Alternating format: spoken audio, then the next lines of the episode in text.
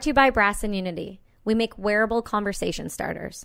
Our new Buddy Check packs are available now. Grab one and check on one of your closest buddies. They may need it now more than ever.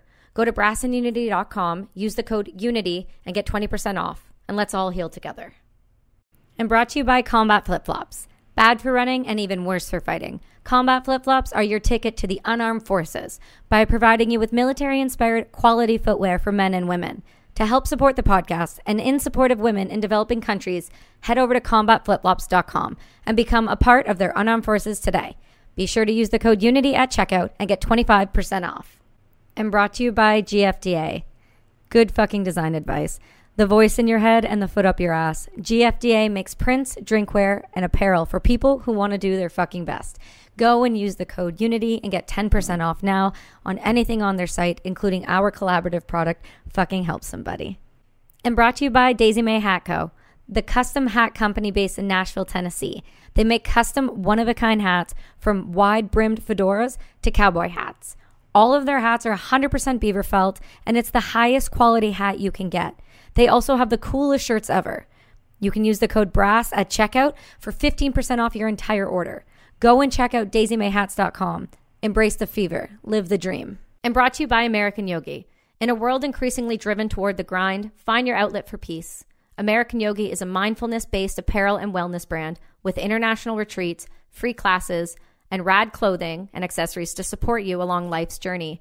Find American Yogi on Instagram at Live American Yogi or at AmericanYogi.com. American Yogi is proud to support the Brass and Unity podcast and its community with the code BRASS15. Join the mindful counterculture. Live American Yogi. Listen, someone's got to say it. Someone's got to say it.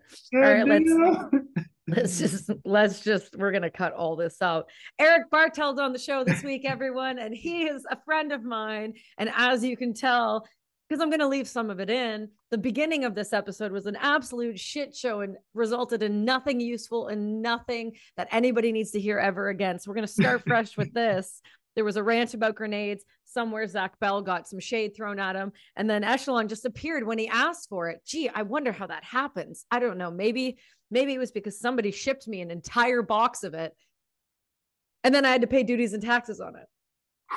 Yeah, I hit you with that. I'm still trying to figure that out. I can help you with that. A lot of people don't understand when you ship outside of America, we don't like it. It's, it's wild to me. You know, you guys should be grateful that we're blessing you with our, our physical products and presents. And instead, you, uh, you, your government taxes you on it. So it makes sense. Heavily, too. I got my hat from. Canadian. Yep, that's what happens. I mean, I got yeah. this hat this new hat from Gage this week and I got my duties and tax bill with that. And he goes, I don't understand. I didn't even put anything was in the box. I'm like, they can tell what's in the box, bro. like it's fine. But the point is when you ship into Canada, yes, we definitely have this heavy duty tax system. So if you are at all, most of you are American listeners, the reason you don't get billed by Brass and Unity is we eat it so that you don't have to deal with communism. It should be your slogan. it should be. We eat it. We eat to it. Save you, to save you from communism. God damn it. This should be a marketing call if I've ever heard one. You guys are now listening. Now, when you hear this, you're going to be like, that we heard that discussed. That was a, that was workshopped on a podcast. Yeah. It's going to be a new marketing slogan for us. I appreciate it. I appreciate you. Um, let's talk about a little about how I met you. So uh, we met through Zach Bell, as a lot of it seems like my contacts uh, I've met through Zach Bell. He's a really great uh, connector and friend in that sense, where he wants to see others thrive and and be successful. And um, I said to him, "Hey, there's this guy I want to have on the podcast. I follow him on Instagram. I don't know if you know him." And he goes, "Yeah, I know Eric. I know Eric well. We live in the same area. We do a lot of content together."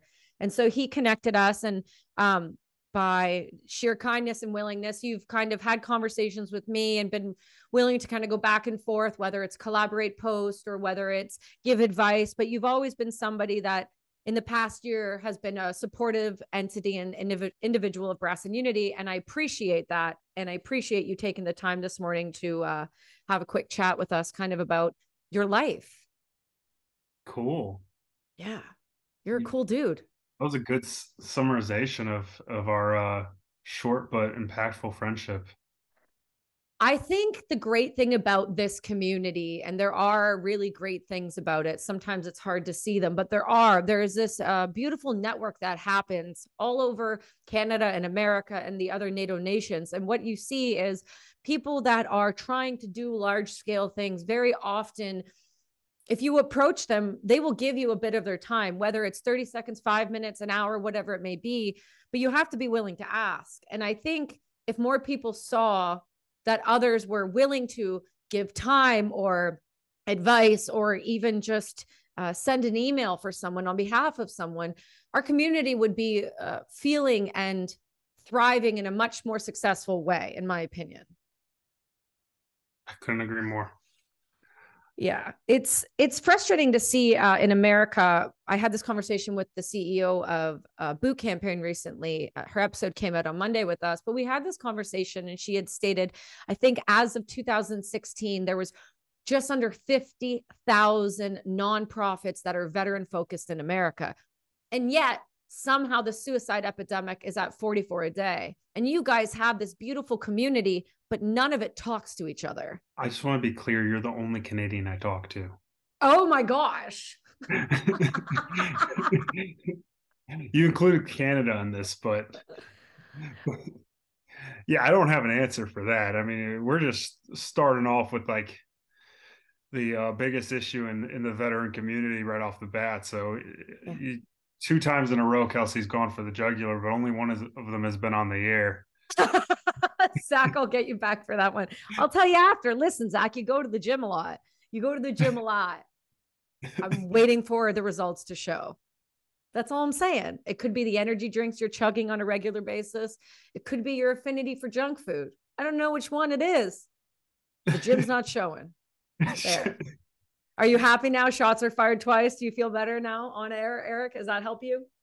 I'm so happy. Um, that's exactly what I wanted to come out of this podcast, and I think we're uh, we might as well pack it up because that's about as good as it's gonna get.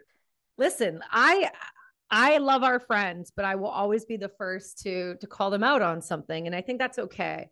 But the reason I wanted to have a a serious, more in depth conversation about not only the community, but entrepreneurship is because you have now founded multiple companies not necessarily in the veteran space marketed to the veteran space but you've you've founded them and you have grown them into these monsters that if more veterans saw that you could be your own boss that you could be an entrepreneur once you transitioned out.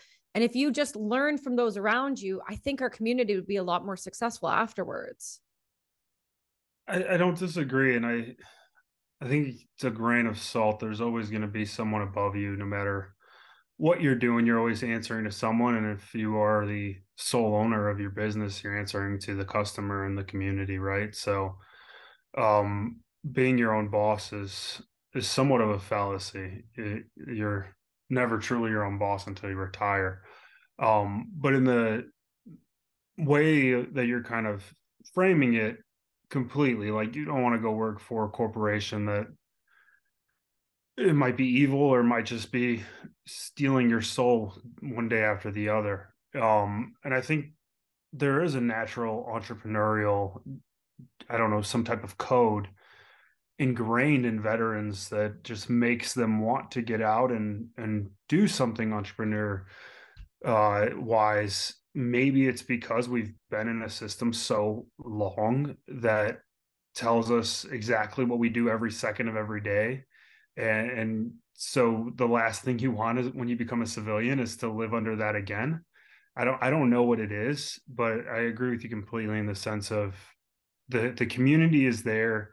And, and i was talking about this last week with someone but it's really like exactly what you said in the beginning you have to show the intent you have to show the the seriousness that this is what I want to do. And then you have to find someone who's already doing it or has already done it and reach out to them and follow up and follow up and be consistent. I think you're amazing at that, right? It's like I think people find it annoying. but like anyone who's doing anything is is busy. And and so and for not to try and make myself seem higher than I am by any means, but I, I'm always doing something, right? My day is filled. And so when someone hits me up, if I don't get back to them right away, it's not because I want to ignore them. It's because I am trying to get something done in that moment that is blocked off for what I'm doing in that moment. And it's not, it's going to distract me from that. I'm not going to get it done. And so I'll respond to you the next day, but I'm going to respond to you, right? Or if that text gets pushed down or if that email gets pushed down, it's not because I don't get back to it because I don't want to talk to you. It's because it got pushed down by 50 other emails, right? And so it's like follow up. And the people who follow up, the people who show that this is not just a one off, that they're serious, are the people that I want to get to know, the people I want to help, the people I want to work with, because those are the people who are going to show up tomorrow and the day after and the day after and the day after. It's not this one hit wonder of, oh, that sounds cool. Let me go do it. Oh, wait, it's hard. I have no interest in it. Like entrepreneurship is one of the hardest things you can ever try and do.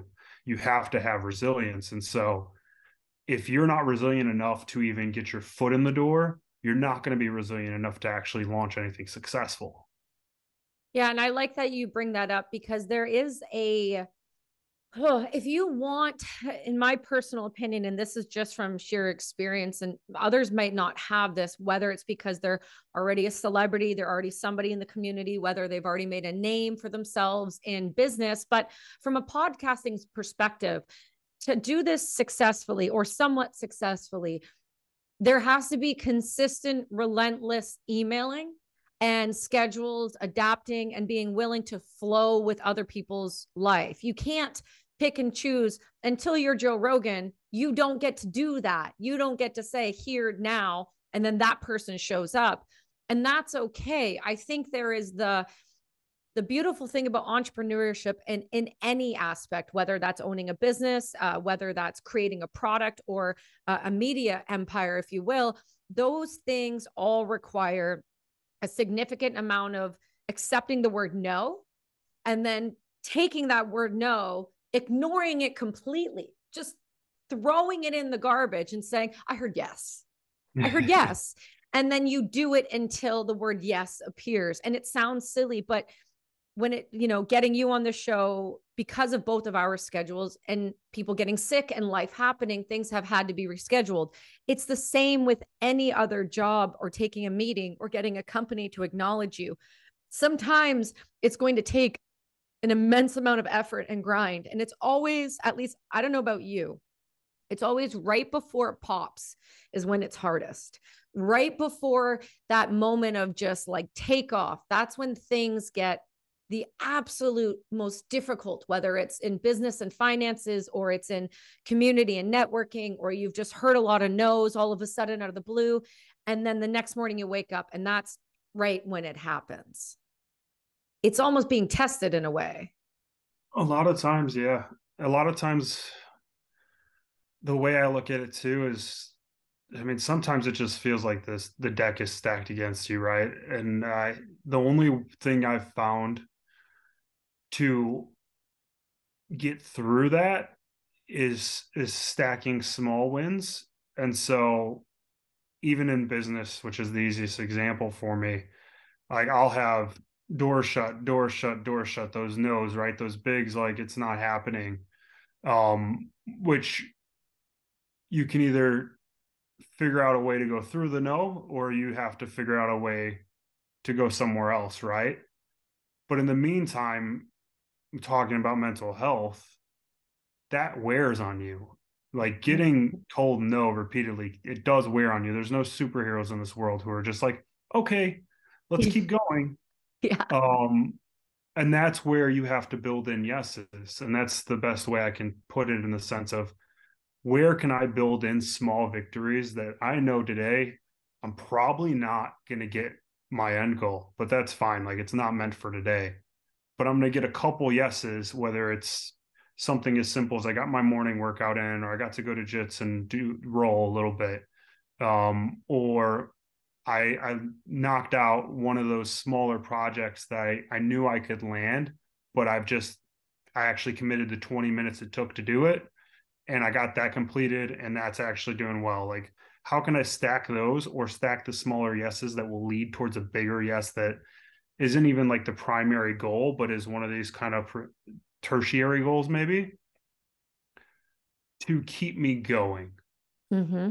And that's one of the ways I deal with all of the no's because, I mean, you you obviously know it as well, but it it gets heavy, right? If if you're quick. having a shit week, it can get heavy really quick. Um, and then some weeks like and that's the other part of entrepreneurship. It's highs and lows. It's a freaking roller coaster. Some weeks you're like catching win after win after win, and stuff's coming from left field that you didn't even see coming. You're like, holy crap, that's amazing. And then the next week, it's like nothing can go your way. And it's all about like building the momentum where the roller coaster is always kind of going up, even if it's coming down. You're still higher than where you were two weeks ago. And it's because of those small yeses that you're building towards a bigger goal. They stack. And I and I like that you address that from a mental health perspective because the idea that entrepreneurship is something that can be played with and it'll all be successful. You might get lucky right? You might you might be put your product out and that first day the right person at the right time and the right moment might have seen it and you might get that spark and, and do it. But for the most part i mean from my business perspective i've been doing this almost eight years. My company has been around for almost eight years. Echelon for you and bravo sierra when did you start those kind of conglomerates i would say now so Bravo started in roughly 2019, end of 2019. Um, because they so the way I actually got with Bravo was they launched in 2019. Um, and they did their launch party at my event for the brand. Mm. Um, they literally recruited me launching their brand. Perfect. Um, like come over to our founding team. We need someone who run community, understands military, understands fitness, so on and so forth. And so literally within a few months, I ended up joining their founding team and taking on that marketing role, taking on the community role. And from there, we launched Echelon officially January of 22 although we had been working on it for almost two years prior to that we really started working on it like in mid 2020 mm-hmm. so you smack in the middle of covid you decided you needed to take on more stress absolutely okay as does every other military member but you have a prior past uh, to these companies as well. So you you did work. You are a veteran. You did deploy in 2016. You were a U.S. Army infantry officer, and you've worked with, if I'm not mistaken, the 101st Airborne. Correct? Yes. Okay. How does somebody go from being in the service and picking a profession like this to then switching to entrepreneurship? Because it seems like a lot of people we speak with, they're either career military, they're special operations, or they are in for four years and they're gone. So, what was your path? I mean, it was not a traditional one. And I think that's probably in most cases uh, a similar response. But when I got out, I was lucky enough to transition to a nonprofit that was in the veteran space. Um, I originally had intended on going back to school because that's like the easy thing for people to do to keep cash coming in through the GI Bill and whatnot and figure out a little bit more of what you want to do. But I thought, okay, I, I went, I had my bachelor's in psychology. I was intending to go back to school to get my doctorate in psychology. Um, I opened the GRE prep book and I studied for like 30 minutes and realized that was not going to be my thing. um, it was horrendous. I was like, okay, maybe, maybe I'm not ready to go back to school. Um, and so I started looking into like fitness and veteran stuff and nonprofits, and I found that the the one I ended up working at. Um, and so then I did that for like two years, and that really got me deeper into fitness space. At that point, I was like really into fitness, but I didn't see a career path there.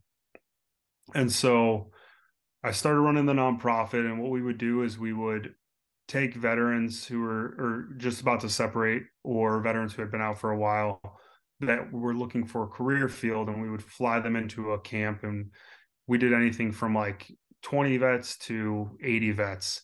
And we would run these camps um, for about 25 days where we would give them all of the hands on training, all of the book training, and then all of the business training they needed in order to become successful personal trainers.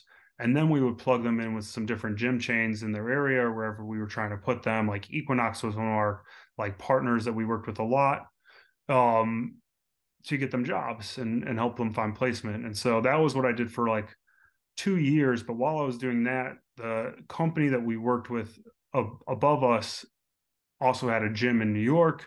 And so I ended up going to New York and running this gym, which was like a really fancy um training for private training studio is the easiest way of putting it. Uh, our our clientele was like Naomi Campbell, C-suite executives, lots of pro athletes and stuff like that. And it was just it was a very expensive facility. And so that's where I started really getting deeper into that side of the fitness world, getting like higher clientele, um, and also getting more PR and stuff, and really figuring out the brand building side is what came with that more than anything. Um, and then from there, that's when I got approached by Bravo and I already like really loved working with the veteran community. I loved working with the military community and I wanted to stay in that world and I still loved fitness, but it also gave me the opportunity to work with this cool new brand with a bunch of people I respected um, who were industry veterans in their in their own rights. The CEOs both were former L'Oreal. One of them ran Armani. Um, the other one founded Harmless Harvest, the coconut water. They they were both very much just serial entrepreneurs at that point. And so I was like, this is the next step in my trajectory. I already understand the community. I understand a good amount of the marketing. I understand how to build a brand. I need to understand now how to build a business. And so that was one of the biggest decisions in going to work with Bravo was that, okay, yeah, I, I got in early. I got founder status, equity, all that cool stuff. But really, I was able to learn under these two individuals who had all of the knowledge and and kind of insights into founding a business because this was respectively each one of their second, third, or whatnot business that they've started.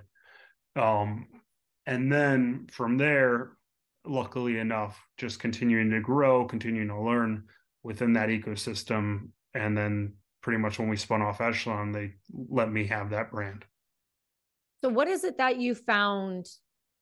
If you could pick out of all of those situations where you've were in, put you placed yourself in the right place in the right time around the right people, but what did you find to be the most impactful when making these decisions? Because to leave up and leave something that you know you you went to after the military because i find that with a lot of people right? They they transition out they go into a position and they're like well this is it forever.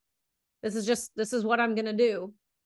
So how did you make those decisions and those guides was that all you know personal decisions was that all decisions made from advice from other individuals around you i mean trust me um none of those decisions were made easily and none of them are as simple as it seemed in that story but um I think it's just the culminating. I feel like in every major turning point in my life, there's always not only like there's been many of the different things from the gut feelings, right? To to a lot of times it's just like, okay, this is this is as far as this is gonna take me. And I don't know if other people kind of have that same introspection or whatever you want to call it in the sense of like this is this is the end of the road for me a lot of times with this and so sometimes it's bittersweet sometimes it's not sometimes it's hard but at some point or not you're either going to leave or you're going to get pushed out and in many of those scenarios it was like they all were clean splits thankfully, but it was like, okay, this is I'm getting pushed. I'm getting pushed to this next place. And this seems like where it is.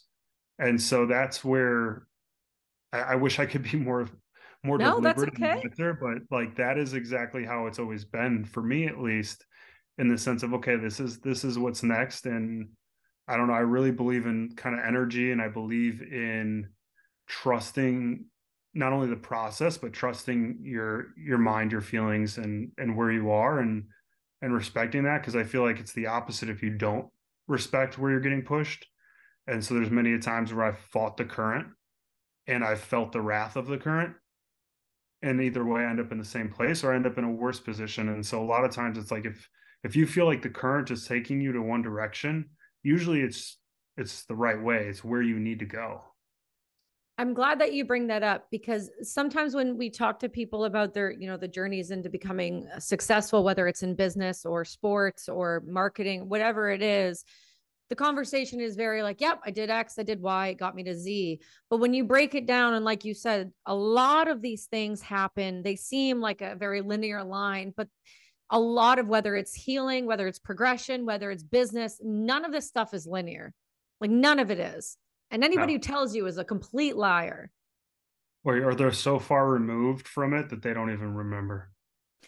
That too. That too. It's it's very very dependent on where you are in, in you you are at in that journey. When you talk about you, you talk about it uh, in in a similar way that I do that I don't honestly hear a lot of people discuss it. And when you say the word energy, when you say the word, you know, the feelings, that gut feeling, that's a real thing. And those, if you pay attention, can guide you in the proper direction that you're supposed to be in. And it might not be the direction you thought you were going to be in, or it might not be in the position you thought it would be in. But most of the time, the body knows. And if you listen to the flow of it, things will be a lot easier. But like you said, you fight these things, you fight the push out, you fight, you know, leaving a company or changing directions. It most of the time, I've never really seen it end well for others. No, and I think that's exactly like, and it's it's a natural instinct, right? We want to remain in homeostasis. We want to remain in what we know. So even if what we know is making us miserable, our natural instinct is to remain in that because we know it rather than break off and go into the unknown. And and so that is the hardest thing I think people deal with, myself included. Do you think that military because at least the individuals that I surround myself with, they tend to be people who have successfully transitioned out into other positions. So, do you think that there's something to that? Veterans leaving the military, being able to become successful entrepreneurs or being able to become successful in whatever they want to do. Do you think that has something to do with our backgrounds?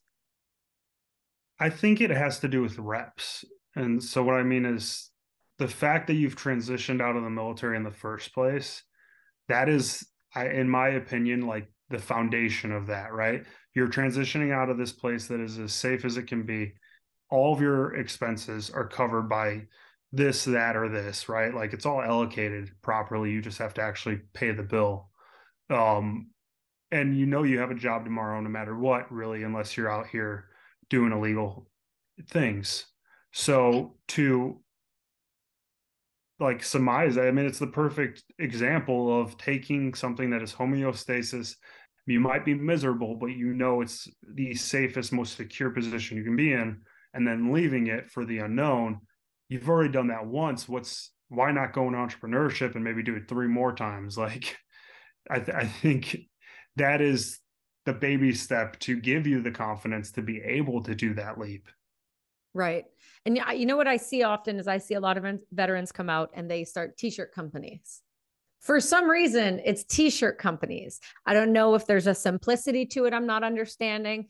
I don't know if there's like a design aspect because we always wear t-shirts underneath our gear. Like I, I'm not understanding, but it seems like a disproportionate amount go right to t-shirts.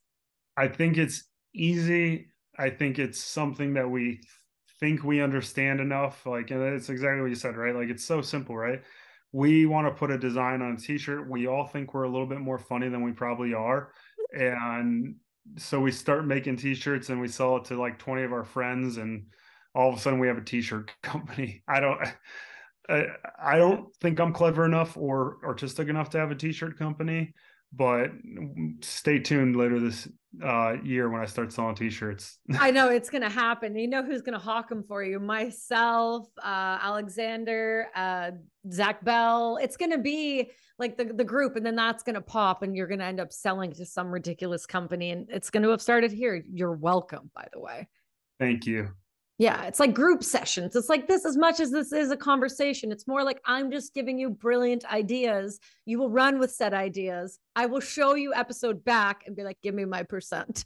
yeah, it was like earlier when you were like, you say no, and all I hear is yes. You said stupid veterans starting t-shirt companies, and I heard you should start a t-shirt company. You should start a t-shirt company. I love it. But it's it's fun to watch things develop um, and change and evolve because that's the other thing that happens i find. Uh, companies that are run by veterans evolve in a very different way than i find other companies run or evolve. And i don't know if that's because uh, our attention spans are small we all have tbis we just can't stay on one task or if it's that we are trying to genuinely grow into I don't know if this is the right term, the civilian world of of business. I think that's actually the opposite of that last one. I think most of the veteran companies that I know of live in this echo chamber that is the veteran community. And I think this is going to sound harsh, but I think we take the veteran community's opinion too strongly. Mm. I think we try and mold a company based off the veteran community rather than just mold a company based off of what all the other companies, all the big companies, all the growing companies are doing.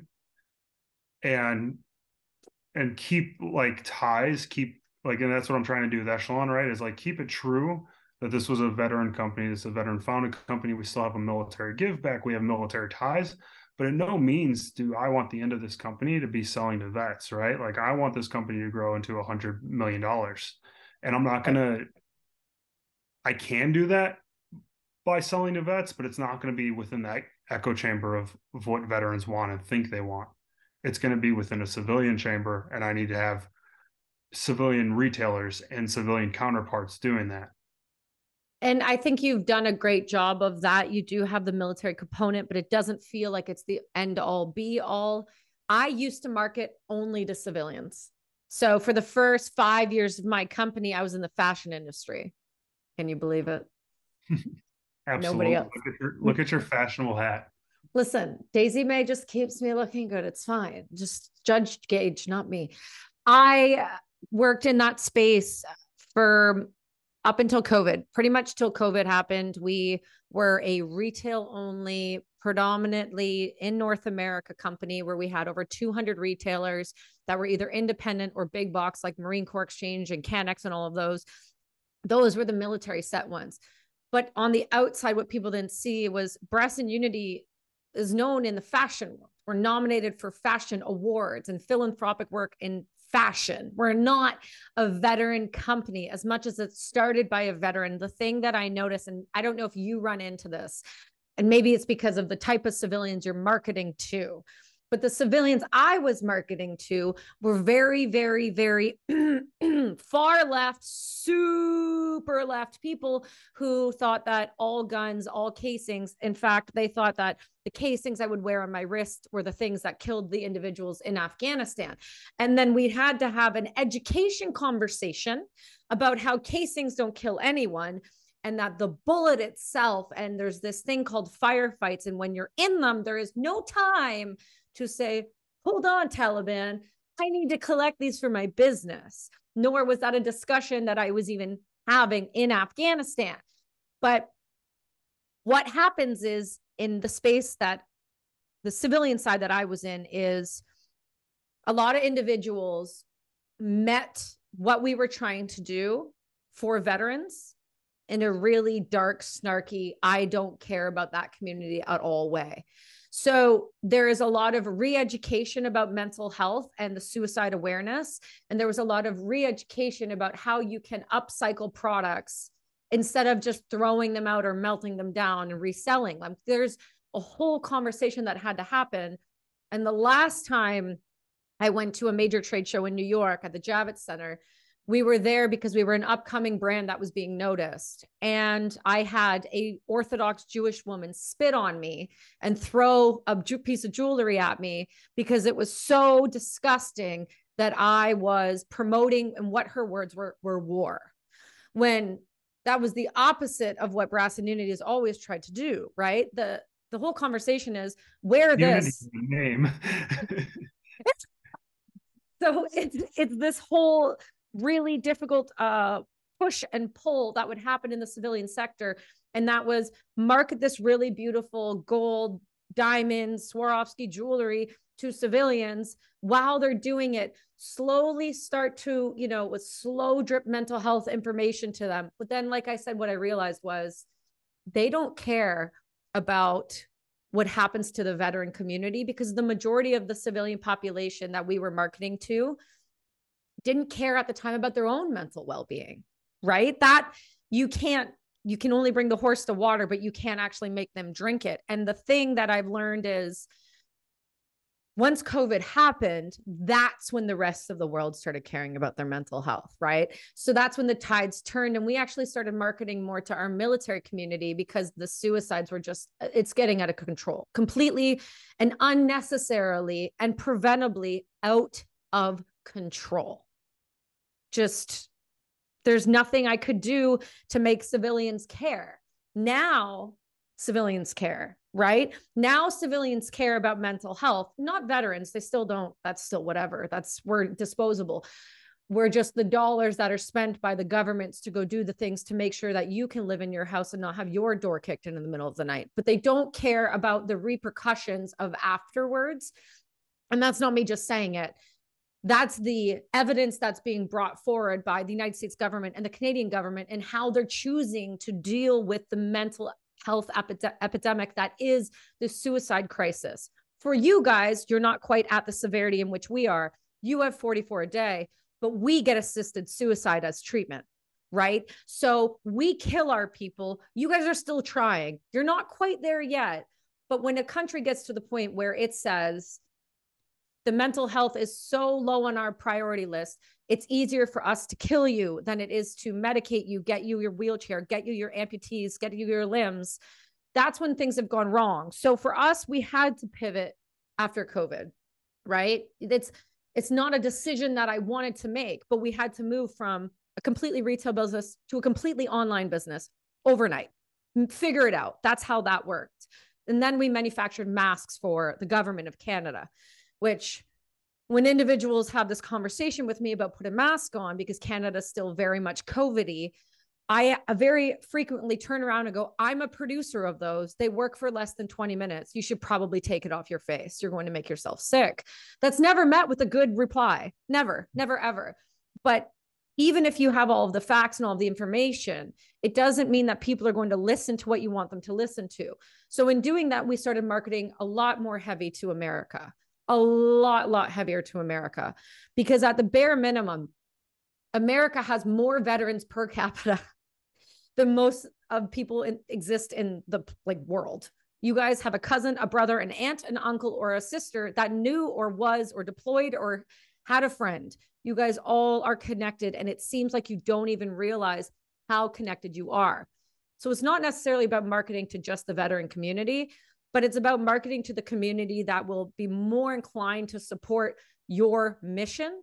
And I know you guys have with Echelon, I was going to bring this up, and this is a good time the Green Beret Foundation. Can we talk a little bit about your philanthropic component of Echelon? Absolutely. Um, it's the Green Beret Foundation. um, they're amazing. And like, I really mean that. Like, when we were considering a nonprofit partner, it was first on the list. And it was because of how they actually operate, who they are, and what they're actually doing. And so when you consider, and this is how we really looked at it a lot, was you have like the Navy SEAL Foundation, which is also a great organization and a very top tier nonprofit when it comes to not only awareness, but also fundraising they raise something like 20 times when the Green Beret Foundation raises a year. Um, and that's what we were looking at. We're like, okay, you have two top tier um, populations, being Green Berets and being um, Navy SEALs. There's actually more Green Berets than there are Navy SEAls. And yet, when it comes to the main nonprofit dealing with the, this population, they're they're pretty underfunded. Um, and so we were like, not only did we have some very strong friendships within the organization, we were already kind of working with them here and there do, doing different stuff from Bravo and different events and whatnot. But that was kind of like, okay, how can we help raise some real money for these guys that can make a difference? Because they have so many different programs that are not only helping active duty Green Berets, but they're helping their families, they're helping Gold Star uh, spouses, and they're also helping mental health.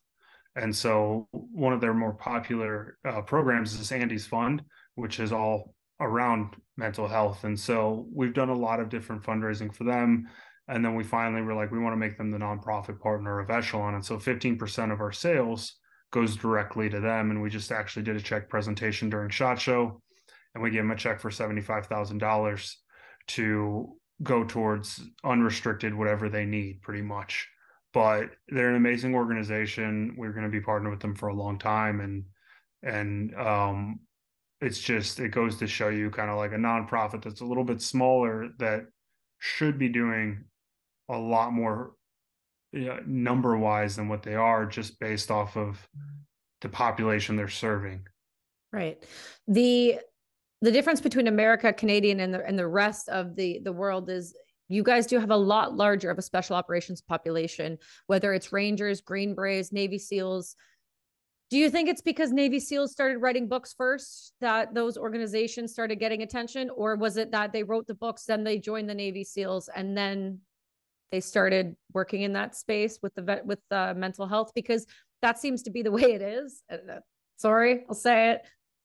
Uh, we have got guys who I know who joined, and I actually had a conversation with one, and I'll never say his name. He's like, Yeah, I knew if I could do this, then I knew that when I got out, it would help me do whatever else I want. Yeah, absolutely. I mean, the, I mean, the, this so the Green Beret is called the Quiet Professional, and I, the Navy SEAL is kind of anything but in most cases. And and to say, it's it's a small population of the Navy SEALs. I will be fair that are out here being loud, writing books, putting themselves out there, and like screaming from the rooftops that I'm a Navy SEAL.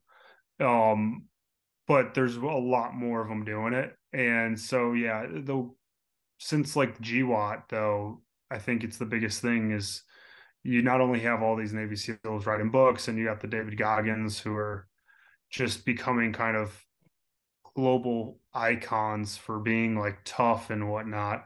And then you got the movies, right? Like now we have all these movies like Lone Survivor out that are just glorifying Navy SEALs as like to the point where a lot of the U.S. civilian population just thinks if anything cool happens, it's the Navy SEALs doing it, right? Um, because they don't they don't know about any of these other organizations really, and so that's in a large part why I think the Navy SEAL Foundation does the numbers they do, and to to every right of their own, they should be fundraising the numbers they're fundraising. That's not what I was pointing out in that sense either. It's I think the Green Beret Foundation should be fundraising at least equally to them to serve a population mm-hmm.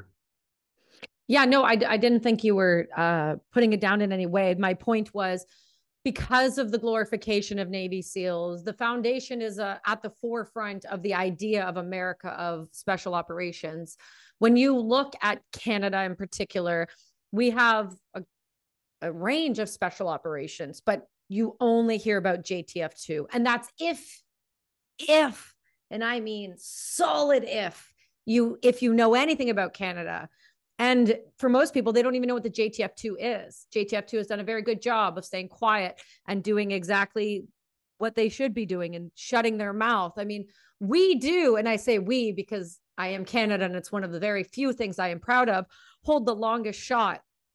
You know, heard around the world. It's fine. It's just, we do hold that real long shot no one's been able to touch. It's fine. Um, you guys are going to hear about it on a podcast on Shawn Ryan pretty soon, actually.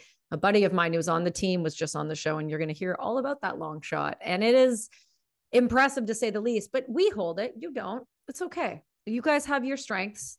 You'll catch up at some point. Your snipers will get there. They're just, they're, I guess, I guess they're just not there yet. And that's okay. Oh, oh, Kelsey, just flex the one thing you got to flex. Okay. That's fine. Congratulations. Listen, listen, you guys have freedom. We have the longest shot. You guys have gun rights. we have assisted suicide. We all have our strengths. Okay. And you can't, I don't make decisions. The talking drama teacher does. I don't. And by drama teacher, I mean the CCP, but that's, I don't make those decisions. I'm just here for the ride and currently located in the communist country of Canada. America's great because you guys seem to have something different, though, when it comes to growing companies. Everything seems to happen in America. And if you want to be successful in certain sectors, it seems like you have to be in America for that to happen. Now, is that something I'm completely pulling out of the air, or is this something that's feels true to me? I think COVID has changed that a lot, to be fair. But 1000%, and particularly like New York City.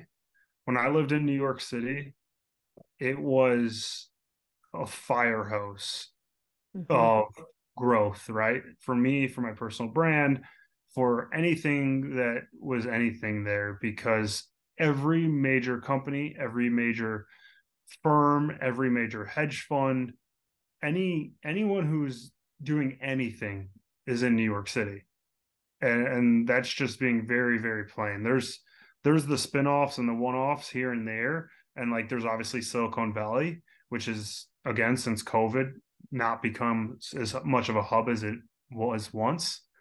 But it's all still like very much centralized. And so running that gym in New York City, we could have any brand and any entity we wanted come into the gym. Like we wanted Instagram, Instagram would come in the next day. Like if we wanted to work with Men's Health, Men's Health was there the next day. Like, and that was just obviously in my world, but it's all there. And so mm-hmm. any huge firm or like I said, hedge fund, anyone who deals with major capital is in New York City. That is the, where their headquarters usually is. Um, so that is also why if you're trying to start an entrepreneurship, if you're trying to get VC funding, if you're trying to do anything at, at a scale, it helps to know anyone in that area, right? Anyone in or about. The networking is insane. Everyone runs into everyone. And so not only America, but like specific to what you're trying to launch, whatever industry you're trying to do and what scale you're trying to build it, you need to be in this specific part of the city. That's wild to me. I did a trip to New York once for for the brand as well with a distributor out there and it is palpable. There are people everywhere at all times that if you just bump into, you have no idea the power of networking when you're just where it can happen. It's the it's the same with Shot Show. That's why Shot Show I feel like not only garners the amount of people it does, but influencer types and company owners that aren't necessarily gun companies or security sector. All of a sudden, everyone is there at one time at one point of the year, which is a wild experience. Absolutely. And that's exactly what it is, right? It's like, who do you know? Who do they know? And how can you facilitate the connections you need to build what you're trying to build? And it helps when they're all in the same place because while people got more accustomed to Zooms during COVID, a handshake is always going to be way more powerful than a, a Zoom call. Yeah, 100%. There's something about being in someone's physical presence and the energy exchange that happens when you're able to look somebody in the eye. Which, another thing I noticed at SHOT Show, a lot of people don't look people in the eye. I don't know if it's social anxiety or if it's what's kind of happened after COVID, but there is a different conversation that happens and it's a lot more awkward at first. That's for damn sure. For you, though, when it came to starting the fitness endeavor and all of these things, you keep bringing up fitness as such a big proponent of your life and a tool that you use. So, because of you're also a husband and a father of tiny humans, you run multiple companies, you're successful in the space in terms of a marketing, social media kind of influencer. So, how does somebody, if you were to give them a piece of advice on how to handle everything that say you're doing, how to handle it emotionally, psychologically, physically, what are the tools that you use that others can take kind of forward from this episode and say, okay, well, if he's doing this and it seems to work for somebody who's kind of got his head on a swivel 24 7, maybe it'll help me. It's something that is a process for sure that I'll, I'll start off with because I am by no means perfected it, but I find my predict productivity is the highest when I can consistently remain on a schedule. And so I it's it sounds so simple, but like I need to get some level of fitness in, some kind of physical fitness in in the morning. Um lately jits has helped a lot in the afternoon just because I've needed to clear my head a lot. And so that morning to midday, I get that break in there. And that also helps and then kind of blocking off my day to say this is kind of what I'm working on in the morning. Um, usually, as of lately, there's been so much going on with Echelon that Echelon has pretty much taken up my entirety of my days. But so morning, I'm going to focus on this. I'm going to take it easy because I'm not a morning worker, and I've kind of come to terms with that in the sense I am more productive later in the day. And so then the afternoon is right as I start feeling like I'm getting some uh, momentum, it's time to go upstairs and do family time. So I block off my day after five, go upstairs, do dinner with my family, um, pull my boys down, and then I usually end up working again from like 7:30 to 9 and then 9 p.m. I shut everything down and kind of get ready for bed, spend some time with my wife, um, and then I try and go to sleep by 10. And then I'm right back up in the morning doing it all over again. So it's building that consistency into the day and then just kind of blocking off where you can the time is the only thing that I've found that has helped me be even remotely efficient in what I'm doing. But I also like I'm a scatterbrain. I have ADHD. Like if I don't write stuff down, that's another one. I have to physically write stuff down because even though I have a to-do list on my computer, it will never get done. Um, and so just like learning how I work, I guess overall, learning how I work, learning my weaknesses, being honest with myself about my weaknesses and the weaknesses and how I work, and then trying to kind of build in ways that aren't super dogmatic, but keep me focused because that's the other thing people make is they think they have to just like build out this super dogmatic schedule and then they can't actually adhere to it because they'll stay on it for a couple days or a week and then it'll break them and that's the same thing with like people who diet right like. The best diet is one that you can stick to and so mm-hmm. if you think you're going to go keto but you can't actually like you hate the keto diet, then you're not going to be, be keto very long. And that's kind of the same way I look at everything I do as far as work, as far as scheduling, as far as whatever. If I need a break, I build in a break, right? And if I need to go get out and just get some fresh air, I do that too. And that's the perks of being an entrepreneur. But also, it's giving yourself enough grace to be like, hey, we're in this for the long haul. And me burning out is not going to be beneficial to anyone.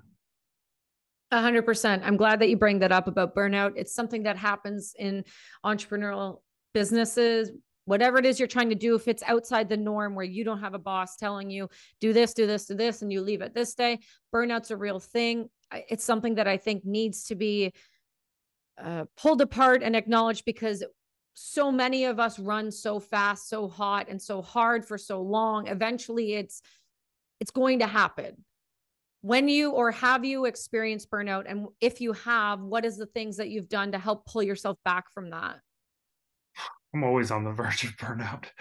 Um, I, mean, it's exactly kind of what I just said. Like, it is, and, and sometimes burnout just you, you just push yourself into it, and it's dumb, and I do it anyways. But I shut down and I have to take a day where I'm just like, I'm not going to get anything done today, or I'm not going to check emails today. Like, I'm going to go do something for me. And I think that's the biggest thing is like, if you understand what fills your cup, then it's it's almost like a balancing act of like, okay, I have to do all this crappy stuff where I'm staring at a computer all day today, and that that drains me. But like I said, I built in my workout in the morning, so I came in with a little bit more of a filled cup, and then I'm going to jits in the afternoon, and that's going to fill it even more. So at least I'm going to end my day, unless all shit hits the fan, somewhat mid level. Um, and so building in those those things that fill your cup back up, even though everything you're doing today is draining it, help. And then at the end of the day, if you just get to burnout, taking that time to go do something that just makes you happy. Do you catch yourself on your way to burnout or is it just like i'm here and then oh no it's happened. Like do you have signs that you watch for or things that you catch? Yeah i mean usually i just get depressed to be very mm. honest. I'll start feeling depressed and i'll know like okay like everything else is going fine. Like this is me just pushing myself too hard and my horm- hormones are reacting and my body's going to react soon too. And I'll, if I don't listen to myself now, I'm like usually if I get burnout and I keep trying to push through, I'll get sick. Like that's mm-hmm. my physical reaction, my body telling me, "Hey, you are pushing yourself too hard." And so yeah, there's this, this, and this leading up to it that are like, it's not going to go well for you, bud. Right. Right. So listening to your body and and being cognizant of your mind and things like that obviously very important for you. Clearly you didn't listen last week, but you know, sometimes listen, it's men. Men sometimes they need uh what's the saying? You need to learn the first, the second, the third, the fourth and the fifth time before you get it. Oh yeah. Um I'm a lifelong learner, Kelsey. That's okay. That's why we're friends because you're not somebody who sticks in the spot and goes, "Nope, this is where I am for life." You have to learn, you have to grow, and you have to be willing to go through the hard ups and downs to get there, especially if you're in the profession that you are. Now, you did send me a bunch of your awesome echelon, and they do genuinely taste really damn good. I won't lie to you. I'm I'm a fan. And the amount of caffeine is uh well, I have to drink half a can because uh, I run like this without caffeine. So uh, that's terrifying for everyone around if I drink full cans. But my point is, they taste good and they they don't have that aspartame kind of junky taste. They taste clean, which is yeah. fantastic. Yeah, that's so, that was kind of the goal. They are they don't they are clean. They don't give you that film in your mouth like a lot of the energy drinks or yeah, like you said, like that really fake sugary taste, mm-hmm. which is a lot of times in and surprisingly the energy drinks that don't have sugar because they all have like those just pounded pounds of sugar substitutes and whatnot. Um, mm-hmm. But yeah, I mean, we try to keep it really simple. We try to make something for the military, so that's why it's so damn strong. And we wanted to make it to replace their morning monster, but also their pre workout. And so we put all of the good ingredients from those things in there and cut out all the other bullshit. I made the mistake of having an HVMN shot, like a ketone shot one day, and then having some of this on top of it. Um, I've never felt like a rocket ship in my life until that day. On a road bike, I was like, I was convinced my legs were motors, and I was like, oh, I can just shift whenever I, whenever I want. It put me into like an altered state. It was a lot. It was too much. It was a lot, but it worked, and for what I was trying to accomplish, and that's what I like about it. It is clean. And the other thing I, I'd like to highlight in Echelon is you have a ton of vitamins here that if you have a traumatic brain injury, you're most likely lacking a ton of just because the way that the brain eats hormones and the way that it eats the uh the body in general with traumatic brain injury the vitamins that you put in here are really essential and really necessary to just like functionality in general so that's what i i, I do enjoy about it it is important to be integrating those into your life. And so when you can do it in a way that is just a drink, it makes things super simple. Obviously, not replacing proper hormone treatment and vitamins, but it definitely is something that is an additive rather than a monster energy drink. Absolutely. And that's that's what we're trying to kill. Like there's nothing in those drinks that's good for you.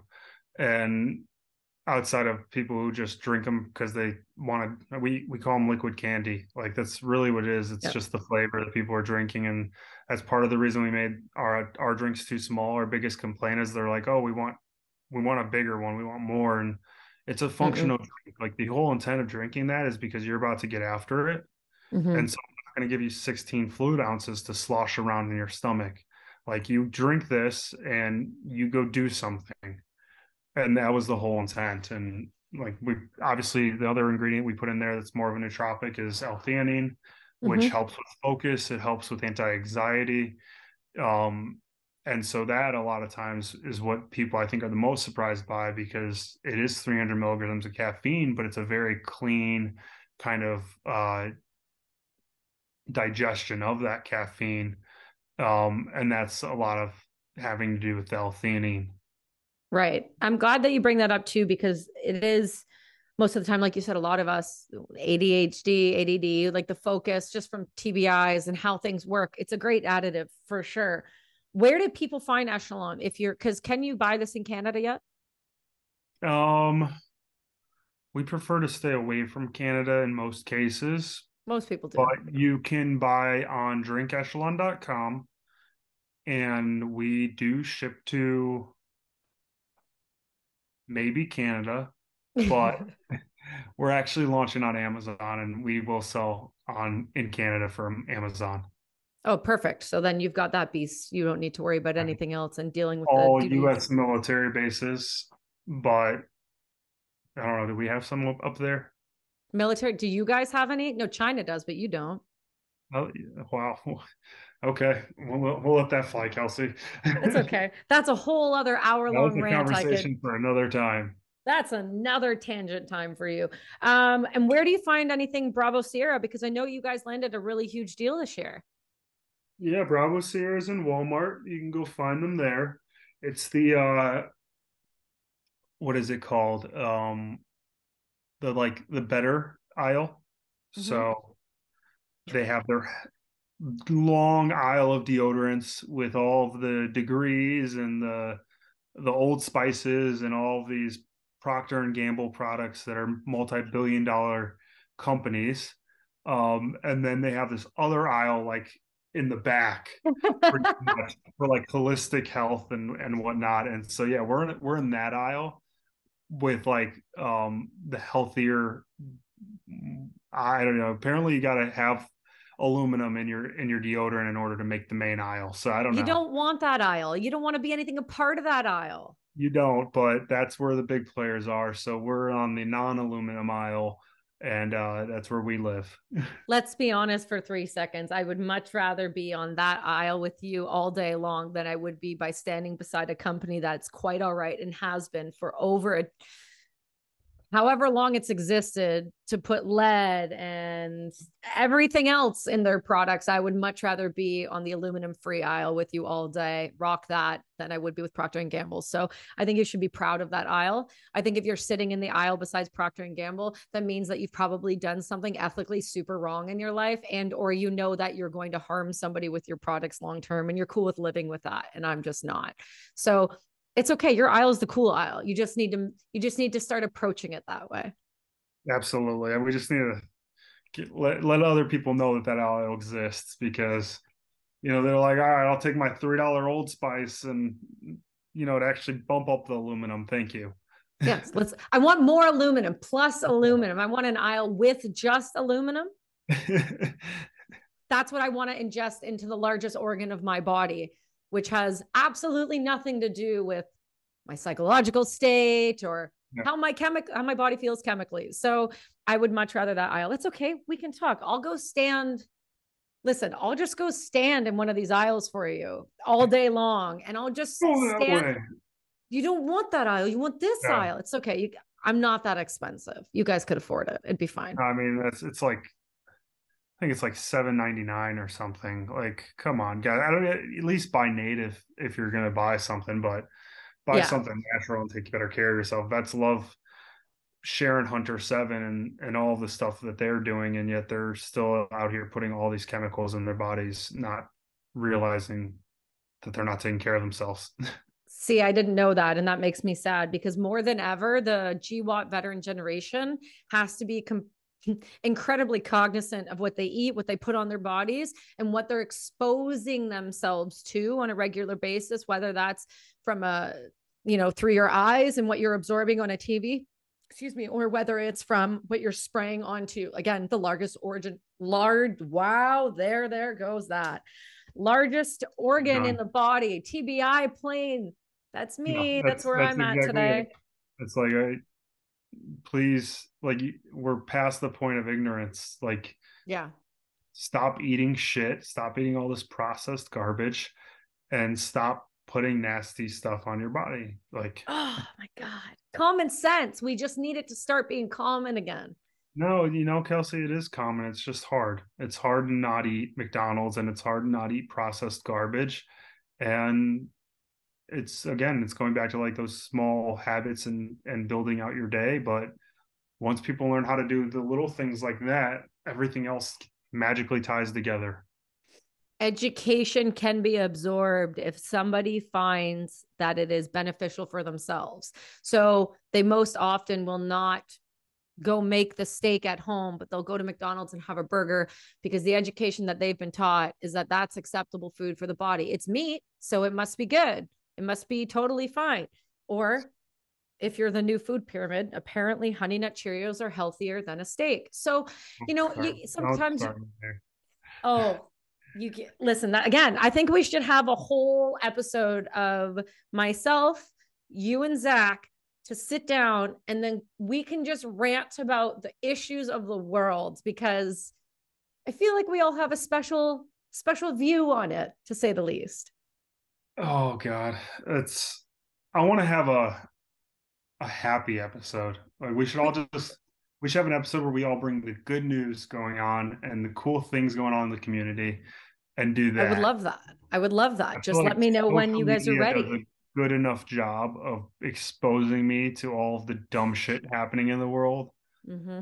That that that in itself, like we talk about echo chambers, social media is an echo chamber of just everything horrendous happening. Mm-hmm.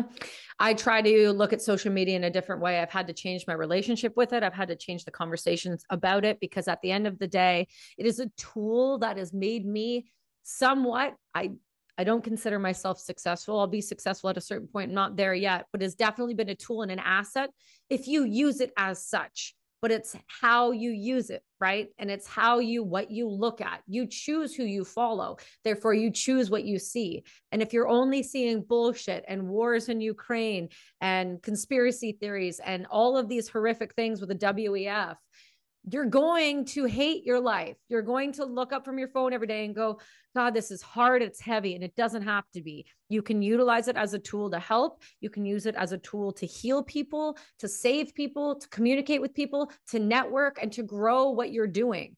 Every single person, almost 90% of the people I've had on this podcast have been through DM. I am relentless in people's Instagrams. I have a method to the madness that works almost every goddamn time. And it's worked enough to get me on Lex Fridman. It can work to get me anywhere else. It's how you choose to use the tools at your disposal. Yeah, I agree. No, I think that's exactly exactly it. And social media is such a powerful tool when we're talking about entrepreneurship. You have access to anyone you have mm-hmm. access to mass scale people if you understand how to use it and and how to push your brand and your message and and whatever it is you're you're doing and and how to outreach. And it's insane that it's only been around for our generation.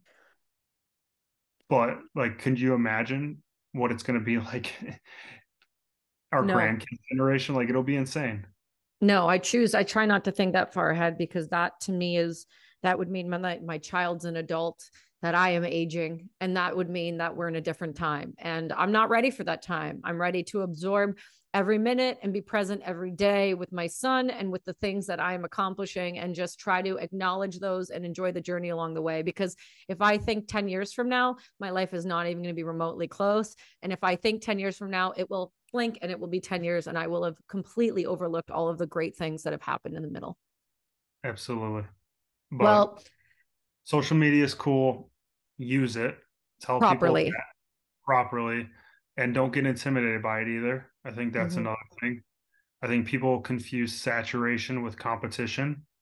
I think there's plenty of fields out there that are heavily saturated and yet Mhm. not competitive at all, especially if you know what you're doing.